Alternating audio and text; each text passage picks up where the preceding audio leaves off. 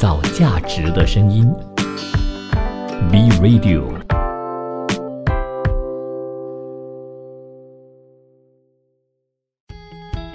零零后新生代，Z 时代的职场探索，让我们一起开启新的职业旅程吧！欢迎收听零零后转大人，我是 B Radio 实习生黑莉。很快的，这档节目已经来到了第三期。大家对我这个新手 DJ 有什么建议，或者是有什么需要改进的地方？还是你想和我一起讨论关于什么样的职场小白话题啊？都欢迎你到 B Radio 的面子书或者是 IG B Radio Kuala Lumpur 留言。前两期我们都关注在。零零后本身，那今天就要来看一看，除了 Z 时代，其他年龄层的朋友对于我们新时代有什么看法？所以今天要讨论的课题就是九零后和零零后在职场上有什么不一样？那和我们最接近的九零后和零零后的想法会有很大的差异吗？节目的一开始，我们来看一看零零后对待职场的态度究竟是怎么样的呢？以下都是我从网上收集到的一些资料，还有根据我身边的同事朋友所观察到的几个特点。不知道是不是因为零零后刚踏出社会的关系，他们大多数的人都对职场上的一些事物。感到好奇，感到很有兴趣，相对来说比较的乐观和拥有积极的态度。那举个例子，我发现到我身边已经开始上班，或者是刚进社会没有几年的朋友哦，他们虽然每天都在抱怨工作太多啊，明天就想辞职不干呐，等等这种。比较负面的一些话语，但他们还是很愿意的，不断去学习和进步，因为知道自己刚出社会嘛，可能经验也没有那么足够，所以还是会很乐意的面对困难，或者是之前在求学时期都没有遇到的一些难题，就希望自己赶快的适应职场的环境。比如说，我身边有一位和我一样都是在实习的朋友，他对摄影呢非常感兴趣，可是他目前就职的实习岗位比较少接触到拍摄，所以他在周末有空的时候呢，都会到职场街拍摄啊，还有自己接一些平面的拍摄工作，来增加自己的经验。努力的去实现他自己个人的职业发展。那我这里不是指别的年龄层的朋友就不积极乐观，就可能是零零后他们刚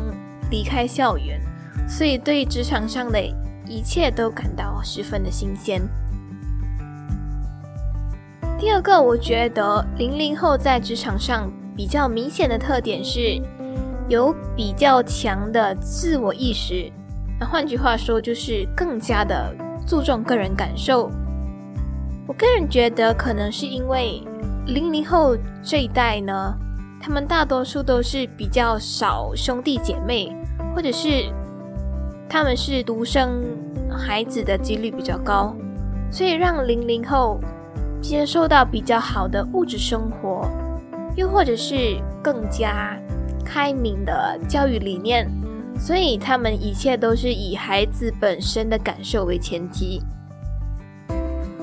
也就是说啊，零零后他们更加关注自己内心的需求和情绪状态，比较注重在职场中的舒适度，或者是需要达到一定的满足感。不知道大家有没有经常刷小红书的习惯？那我就有好几次看到关于几个贴文啊，是关于他们零零后在刚到一家公司上班，然后发现到公司的文化呢，就是老板还没下班，我就不准回家，不然就是加班到凌晨是常态。那他们发现自己接受不了这种需要二十四小时长期待命，所以呢就选择辞职。虽然我们常常听到你绝对不能比你的上司或者是老板先下班，但其实我从求学时期以来就很纳闷，如果我在还没完成工作的情况下加班，那 OK 我可以接受。但是你明明已经把东西都做好了，就是因为你的老板还在加班，那我就要无所事事的待在办公室，假装很忙吗？我就很我就很奇怪，为什么会有这种职场文化的发生？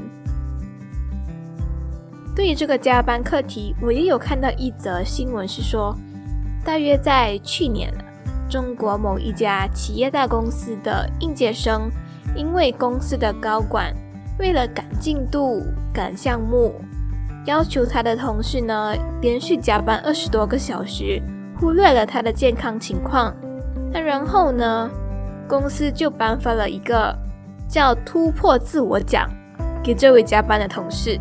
那那位应届生就对这件事发表了自己的意见，说为什么需要高强度的加班，然后换取一个奖杯，一份几千块的奖金奖励，那到底值不值得呢？他还写到这是一种慢性杀人的行为，他也不希望待在这家公司，所以就选择辞去了这份工作。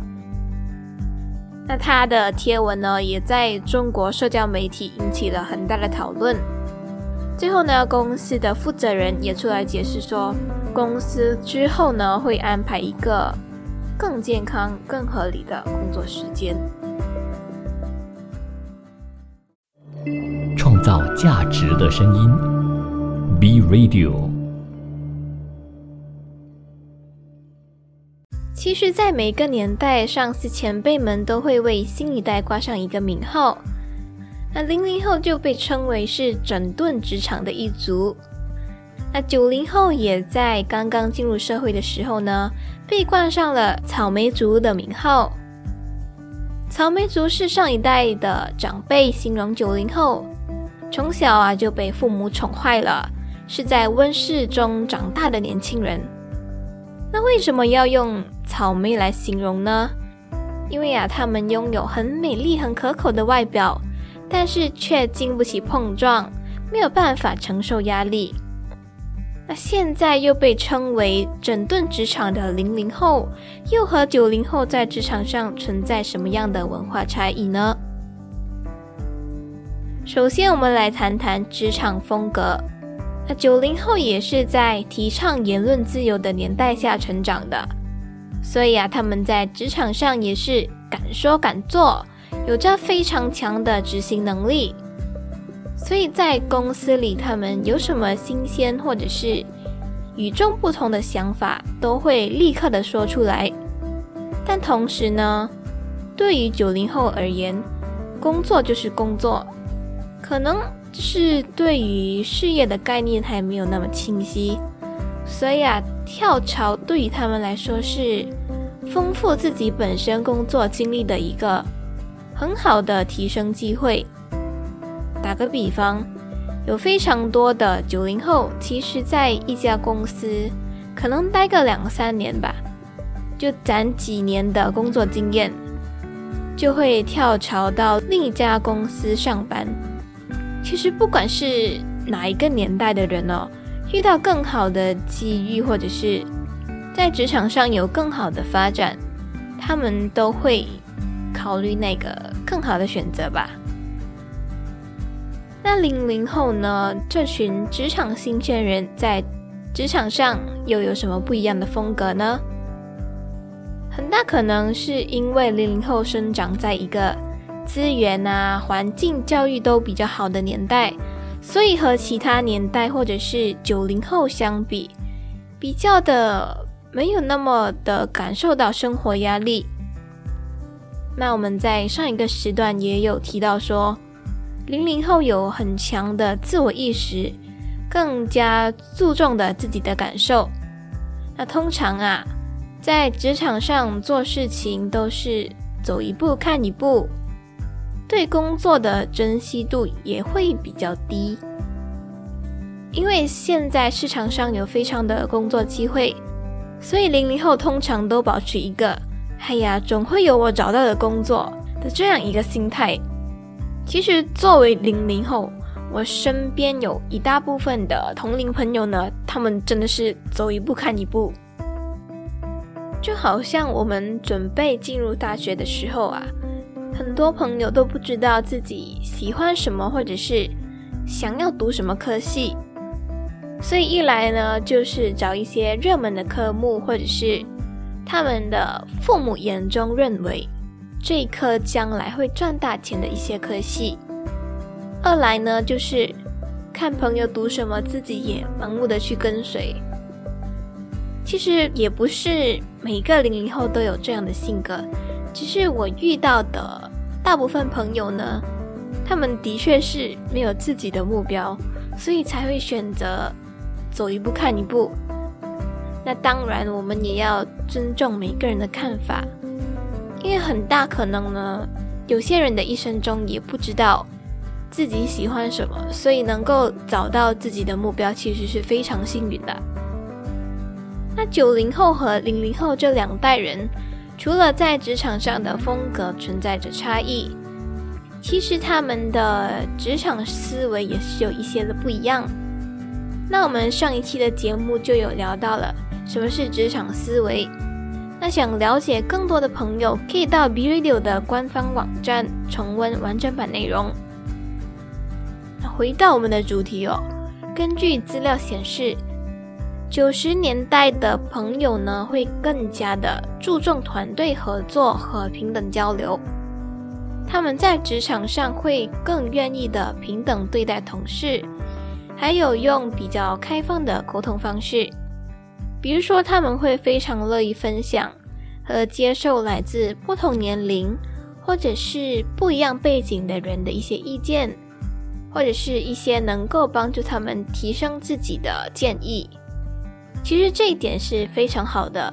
因为在工作中，如果你能够和同事分享你自己的想法，或者是你的团队呢？他们各自都很愿意的去表达自己。那在公司里面，无论是讨论什么样的项目都好，每一个人对事情的见解都不一样。那我们可以在确保每个人的声音都被充分的听取之外呢，还可以为一件事情带来一些新颖的想法。那在这个每天都有非常多的新事物等着我们去发掘的年代，如果你的团队为公司想了一个很吸引人的内容，那不但可以抓住人们的眼球，公司对你的专业能力也有一定的提升。其实不管在什么行业的领域上呢，沟通都是非常重要的。九零后相对的注重。平等合作的这个职场思维，可以避免出现歧视或者是偏见的情况出现。当我们倾听每一个人的观点，不管是不同的职位或者是年龄，都可以达到重视每一个人的想法和意见。所以说啊，平等和尊重是建立良好团队关系的关键，因为可以营造出一个。更加积极的工作氛围。那稍后回来，我们来谈一谈零零后的职场思维又是怎么样的呢？创造价值的声音，B Radio。感谢你继续收听第三期的零零后转大人。接下来我们要来探讨。零零后这一批刚进社会的小白，又有什么样的职场思维呢？那由于每个人的个性和经历不同，我们没有办法将每一个人的思维都统一起来，所以以下我谈到的都是通过我在上网搜寻的资料，还有一些个人的经验，得到零零后的一些普遍的趋势和特点。那我们刚刚也有一直提到说，很大可能是因为家庭和我们生长环境的变化，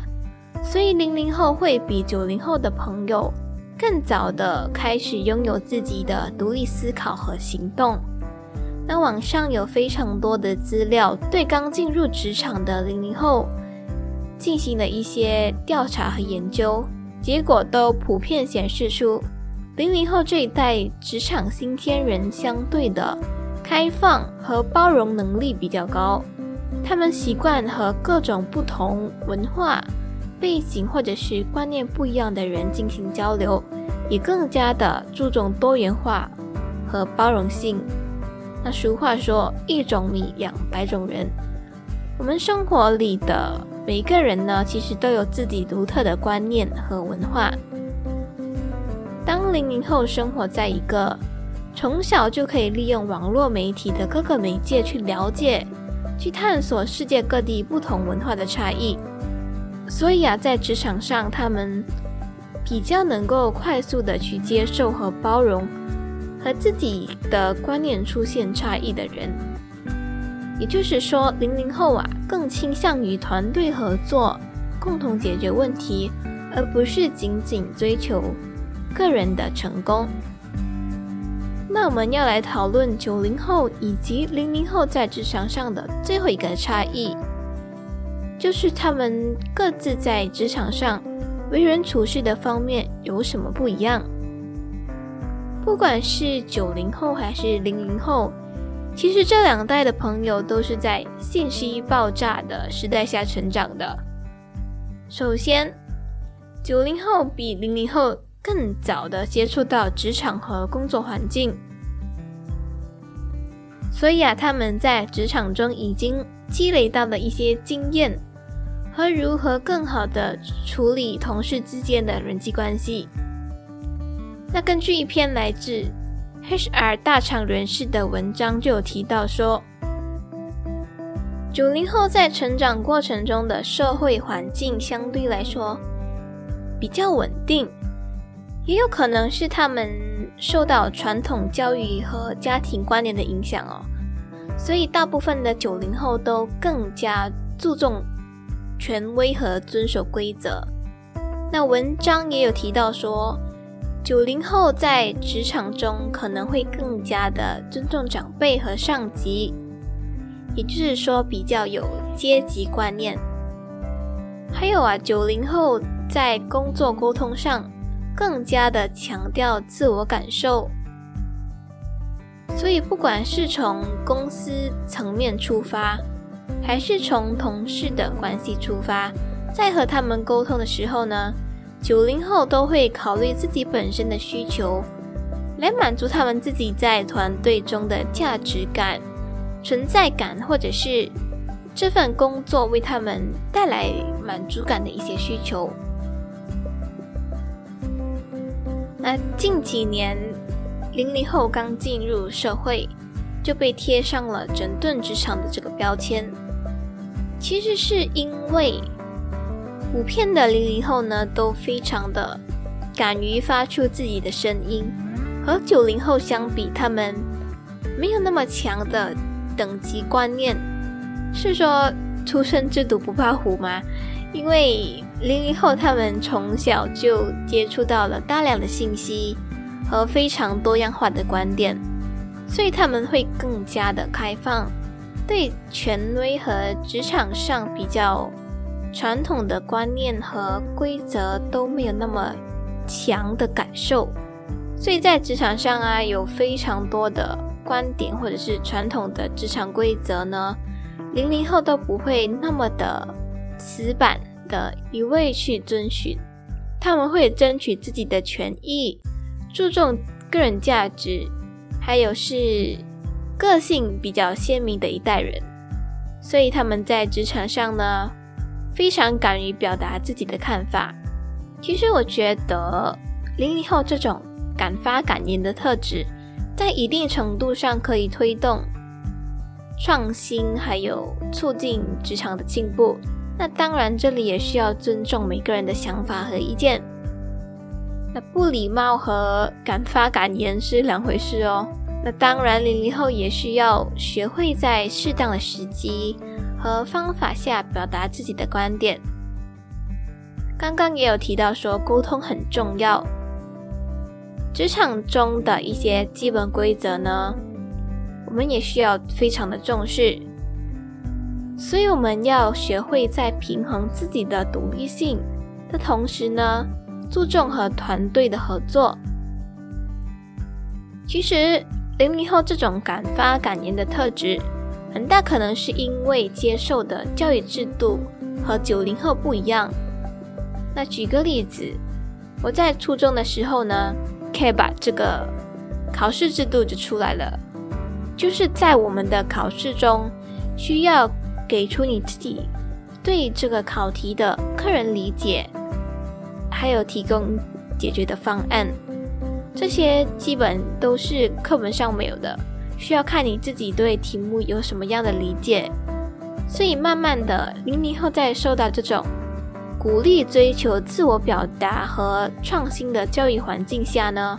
他们每个人都有比较高的。批评性思维，所以才会在职场上更加的勇敢发出自己的声音，提出自己的观点和意见，造价值的声音。B Radio。不管你是九零后还是零零后，或者是其他年龄层的朋友。我个人都非常推荐你观看这一部来自中国的职场综艺《令人心动的 offer》。这档节目主要是以真人秀的方式，为求职的朋友提供一个平台，帮助他们积累职场的经验。其实，《令人心动的 offer》这档节目是在二零一九年推出的，那到目前为止呢，已经推出到了第四季。每一季呢都会专注在一个职场领域。那第一季啊，主要是讲述了律师这个行业。因为是一档职场观察类的节目，所以节目会分为两个部分。第一个部分主要是专注在八位拥有当律师梦想的法学院学生，在离开校园后步入职场，经历为期一个月的实习生活。他们将在律师事务所呢一起努力争取转正 offer。那最后的转正名额呢，总共会有三位。那另一个部分呢，就是由中国的著名主持人何炅何老师和其他的嘉宾在观察室里观察实习生在职场上的表现，然后呢对他们进行点评。最后啊，再猜测这些实习生的排名。这里的排名是指这八位实习生呢，每一期都会需要根据律所的律师给予的考题来进行考核，比如说包括劳动争议纠纷案、重婚案等等，各自分为正方和反方呢，收集资料，然后再进行辩论。其实令人心动的 offer 这一档节目，是我在暑假的时候呢，在家里很无聊，无意发现的一档宝藏综艺。为什么我会说它是宝藏综艺呢？因为在节目里面，他们不但有很高的学历，他们是律师，长得很好看啦，重点是他们的能力真的非常的强。不管是和客户或者是上司的沟通能力，还是他们对于一件案件的分析、观察，还有他们的辩解能力呢，真的是天花板的级别。其实每一期律师们给的案件呢，都非常的有看点。那我记得比较吸引我的是，有一期。八位实习生呢都没有达到导师们的预期，也就是他们对题目理解错误，然后导师也就非常的失望。那他们呢，每一个实习生都自愿的留下来加班，交一份新的报告给他们的导师。他们真的是没有一句怨言，或者是哎呀做错了，下一次不会犯的。虽然我们每一个人都会有这种 OK，这一次我懂了，吸取教训，那下一次我会更加的注意。但他们每一个人都留下来改正自己的错误，是我没有想到的。其实这里是整个节目里面最戳我的一点，我有一瞬间会反思：哇，他们已经那么厉害了。但每一个人都很努力，我自己还有什么借口不努力呢？比如说我自己个人呐，每一次刚开始一个新的学期，我都会定下一堆计划，包括说这个星期内要复习什么什么内容，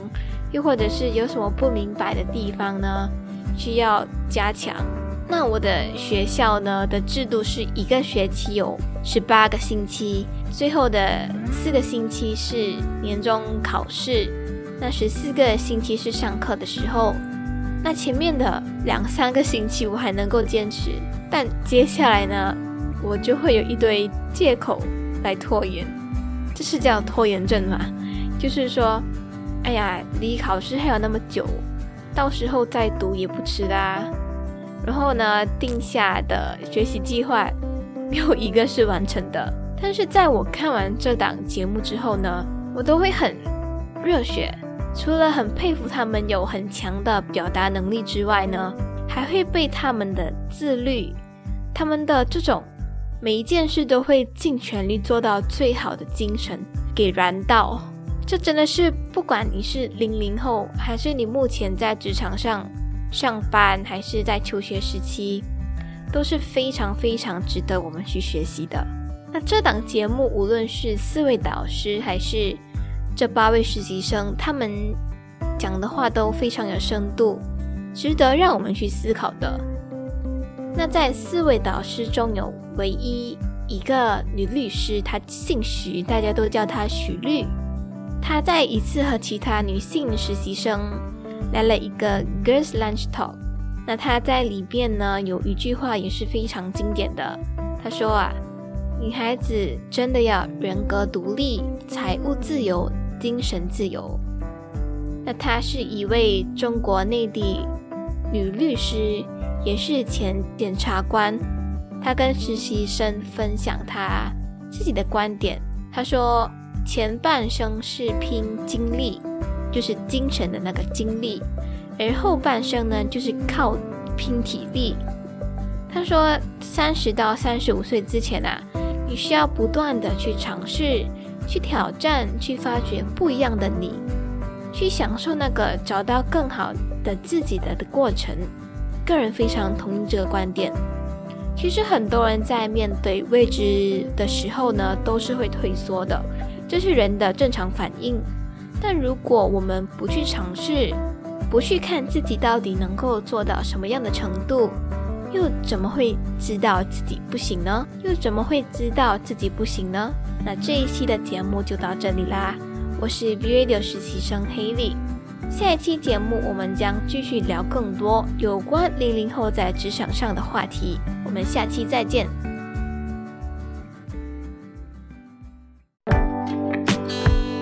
造价值的声音，V Radio。